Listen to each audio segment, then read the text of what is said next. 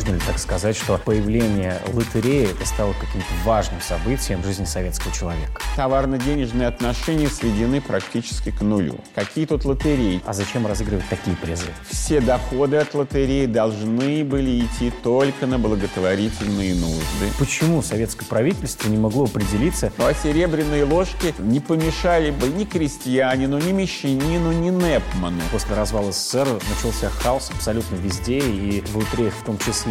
За этим могло следовать и уголовное преследование. В России лотерея станет э, такой же популярной, как на примере вышеупомянутой Испании. Если мы видим в интернете, да, что, по сути дела, через лотерею пытаются пролезть вот эти вот казино. Можете чуть-чуть подробнее об этом рассказать? Потому что постоянно забрасывается какая-то мошенническая схема. Сейчас идет большой ажиотаж к новогоднему миллиарду. Люди хотят верить в чудеса.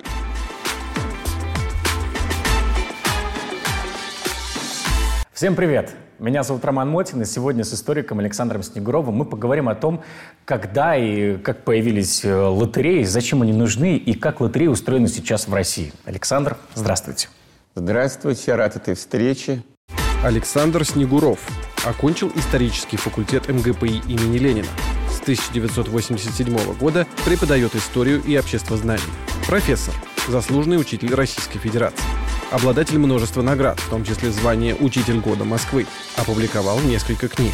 Более 10 лет руководит музеем-клубом истории образования и духовной культуры. Хотелось бы сразу начать наше интервью именно с истории, потому что мы и в самом начале сказали, что вот как и когда появились лотереи. Вот можете чуть-чуть подробнее об этом рассказать? Конечно. Вопрос происхождения лотереи проблемный, многоаспектный. В разных источниках мы находим упоминания о лотереях, например, в древних мифах, когда воины вытаскивали золотые шарики, вступали в борьбу с Зевсом. Это уже первая, можно сказать, лотерея. В Библии тоже есть упоминания о жребии, о разделе между коленами Израилевыми разного имущества и земли. Это тоже в каком-то смысле вот розыгрыш такой, да, идущий от самого Творца.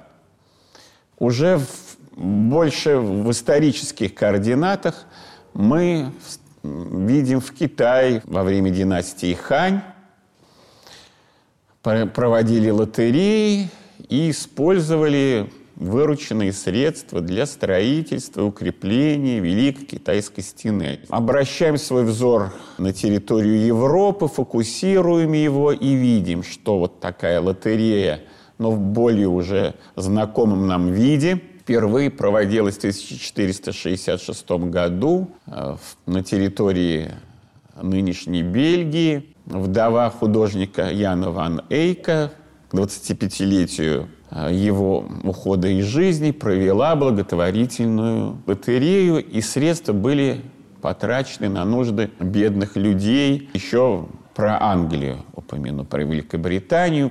Елизавета I, королева-реформатор, молодой вступила на престол во время серьезного кризиса. Надо было срочно оживить экономику. Каким образом? Ей предлагали такой вариант. Ну, подобрать жениха соответствующего, у которого казна полнее, чем английская. Но Елизавета отказалась от такого предложения, не захотела выходить замуж и решила вот так оживить экономику с помощью проведения лотерей. И это ей отчасти удалось сделать. А в дальнейшем – ведь лотерейные деньги, в частности, э, был основан Британский музей, один из крупнейших в мире. В принципе, история Соединенных Штатов Америки – это во многом история лотерей. Еще в 17 веке, чтобы поддержать основание колоний, городов на территории Америки, английское правительство затеяло тоже лотерею – и вот на это были, на вырученные средства были возведены целые города, например, Джеймстаун.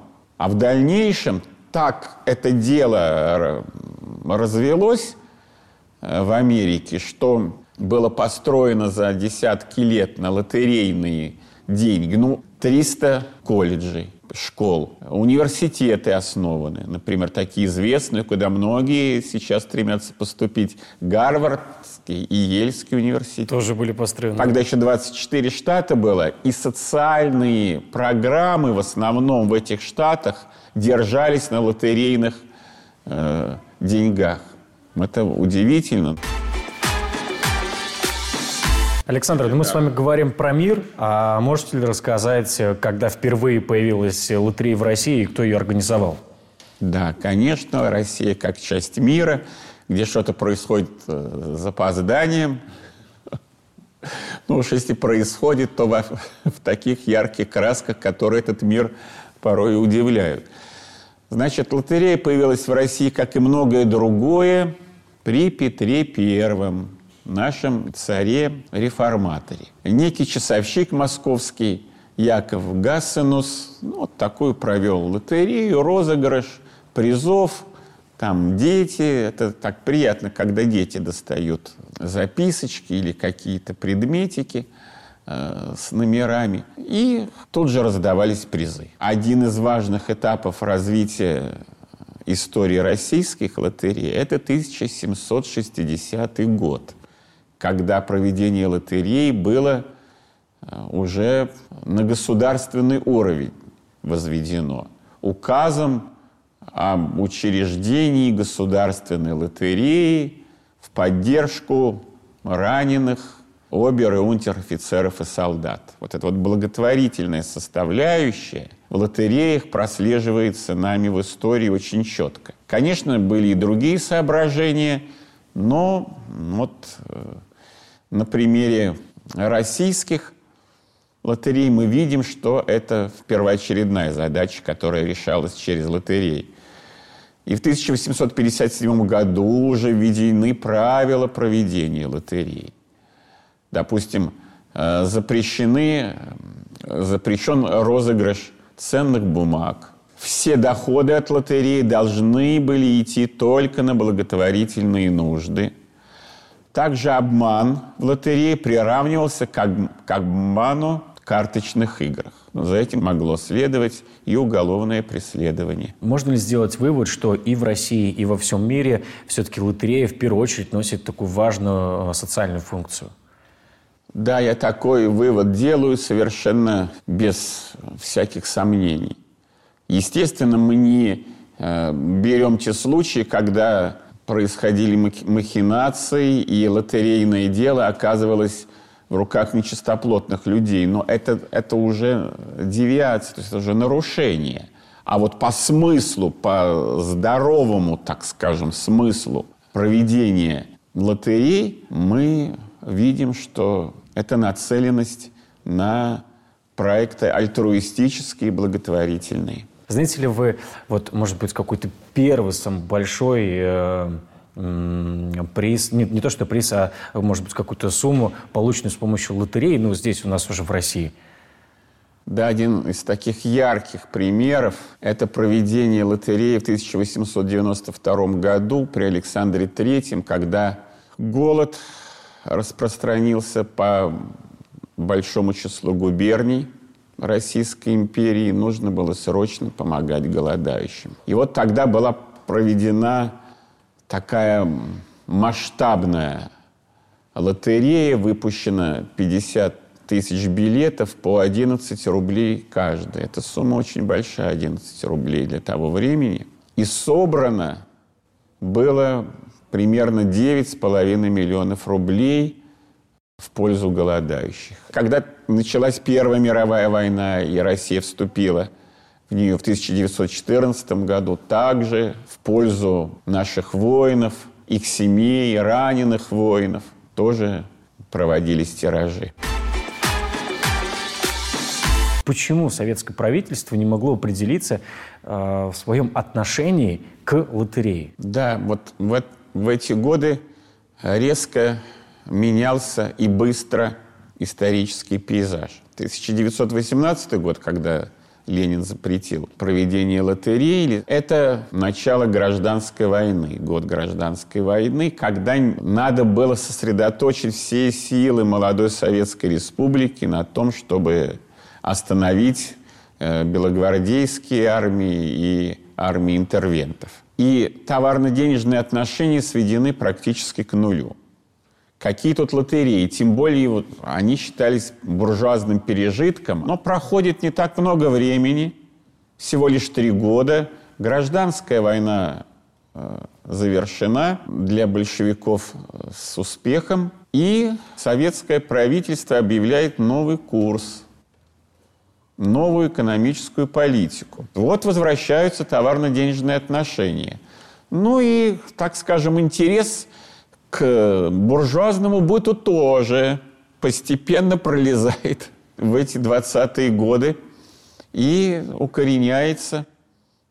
Так что лотереи э, снова разрешены. В 20-е годы в лотерее можно было выиграть э, корову и набор серебряных ложек. А зачем разыгрывать такие призы? Это не, э, совершенно не только про деньги.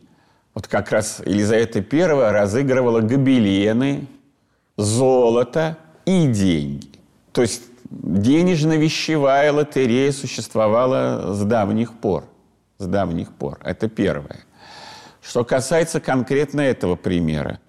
Корова – это признак благосостояния. 20-е годы, что вы, корова, лошадь – вот два признака благосостояния. Она нужна миллионам кто она, корова. Ну а серебряные ложки, в общем, не помешали бы ни крестьянину, ни мещанину, ни Непману. В итоге-то лотереи в СССР стали безумно популярны.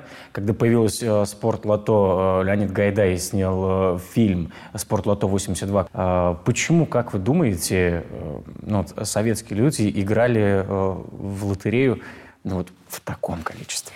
Во-первых, повышалось благосостояние советских людей. После войны оно в целом неуклонно повышалось. Постепенно.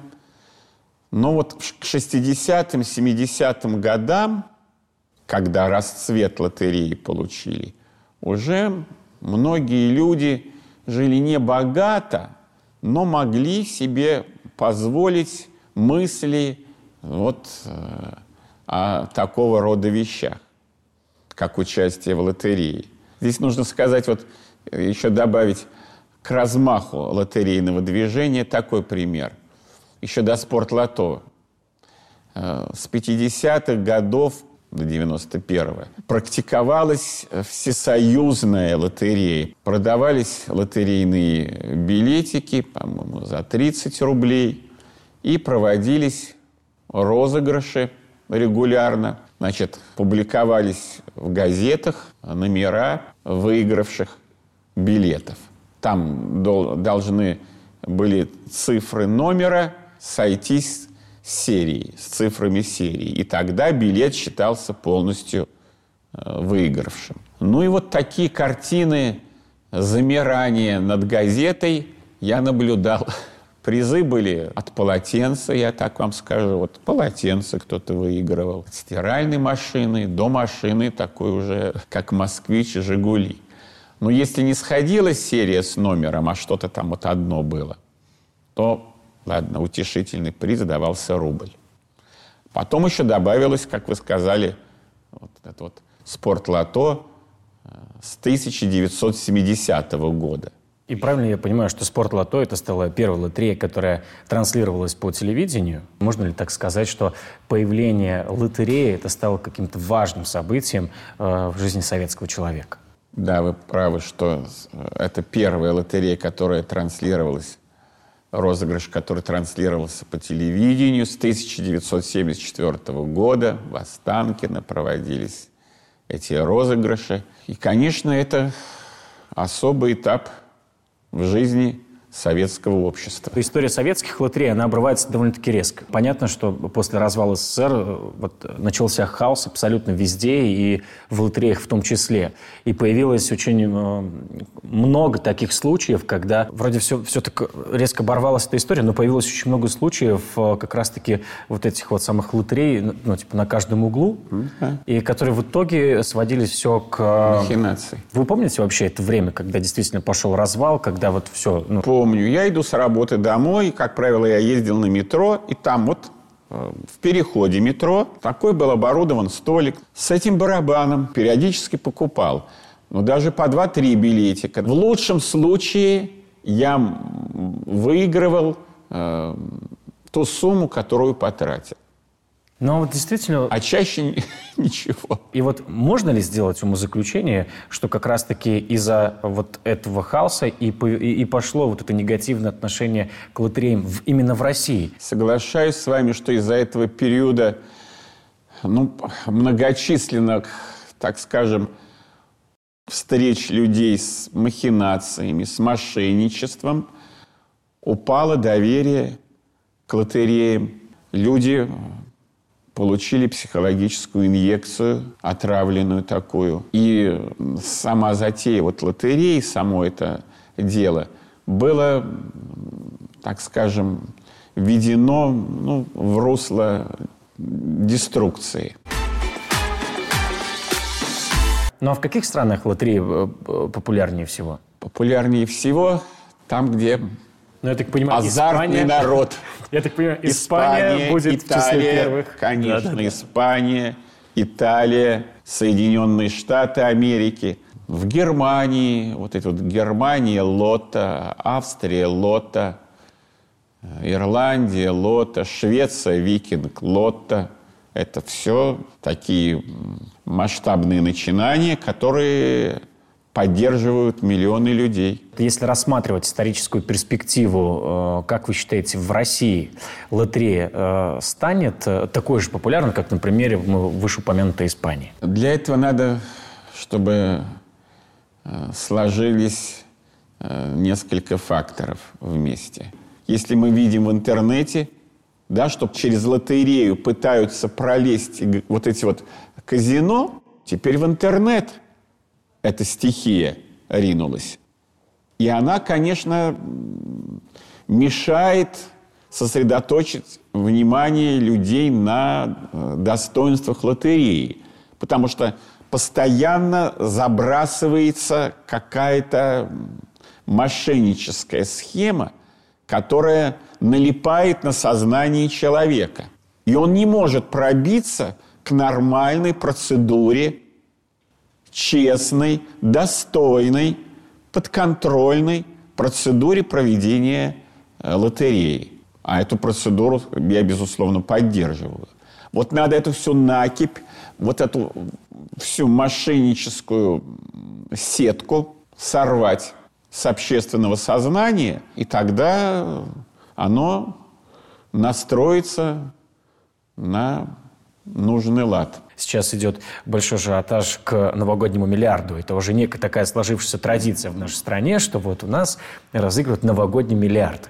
И э, мы с вами упомянули также еще рождественскую в Испании, рождественскую лотерею. Это еще с 1812 года идет традиция проведения таких вот рождественских лотерей. Ну, испанцы народ горячий, такой азартный и в то же время благочестивый. Вот такое соединение. И поэтому 22 декабря им просто нужно, вот просто совершенно необходимо на уровне потребности биологической, социальной и трансцендентальной вот, поучаствовать в этом розыгрыше. Причем сами билеты дорогие, около 200 евро.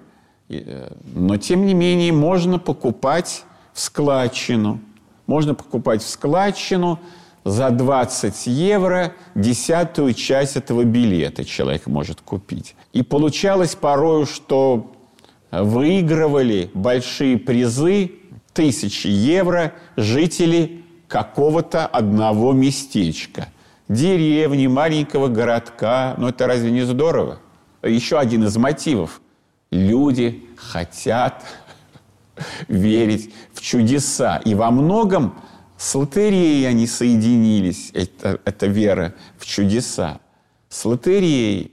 Это хороший такой симбиоз. Ожидание чуда и лотерея. Можете ли вы а, может быть, дать совет или э, поделиться своими эмоциями вот как раз-таки в преддверии э, розыгрыша этого новогоднего миллиарда с теми людьми, которые будут участвовать в лотерее? Я им желаю настоящей удачи, за которой с них бы не потребовалось никаких жертв. Ну и, конечно, если такой возможен совет, при получении выигрыша не тратить его полностью на какие-то вот, ну, на решение таких прагматичных задач, да, там, часть суммы отдать Богу, так, в целом, скажем. А здесь уже как сами люди сочтут, что под этим подразум... они будут подразумевать. Какое-то отчисление там в детский дом или помощь музею усадьбы, усадьбе в реконструкции, да, или на роспись стен в соборе – или на обустройство детской площадки. Мне теперь э, безумно интересно. Вот давайте представим такую ситуацию, вот просто немножко пофантазируем, что вы стали э, единственным или одним из э, победителей новогоднего миллиарда. Я не прошу перечислять все, что вы сделали бы, но можно хотя бы, может быть, что-то одно, что наверняка бы случилось в вашей жизни при получении такого выигрыша. Да, это реставрация усадьбы. В России масса заброшенных усадеб, прекрасных дворцов, домов, которых на наших глазах просто разрушаются или уже находятся в таком состоянии. В одной Тверской области десятки подобных усадеб. И создание уже на хорошем уровне в отдельном помещении музея, ну, который сейчас у меня существует в очень скромном виде. В очень скромном виде. Александр, спасибо огромное вам за такой исторический ликбез, за то, что приняли участие э, в этом интервью поделились своими знаниями, поделились э, этими эмоциями и рассказом даже немного лично про себя. Спасибо вам огромное. А я очень рад, что внес свою лепту в это благородное дело устройства проведения лотерей. Я это сделал с искренним чувством. Ну и, конечно, не скрою, с надеждой на выигрыш.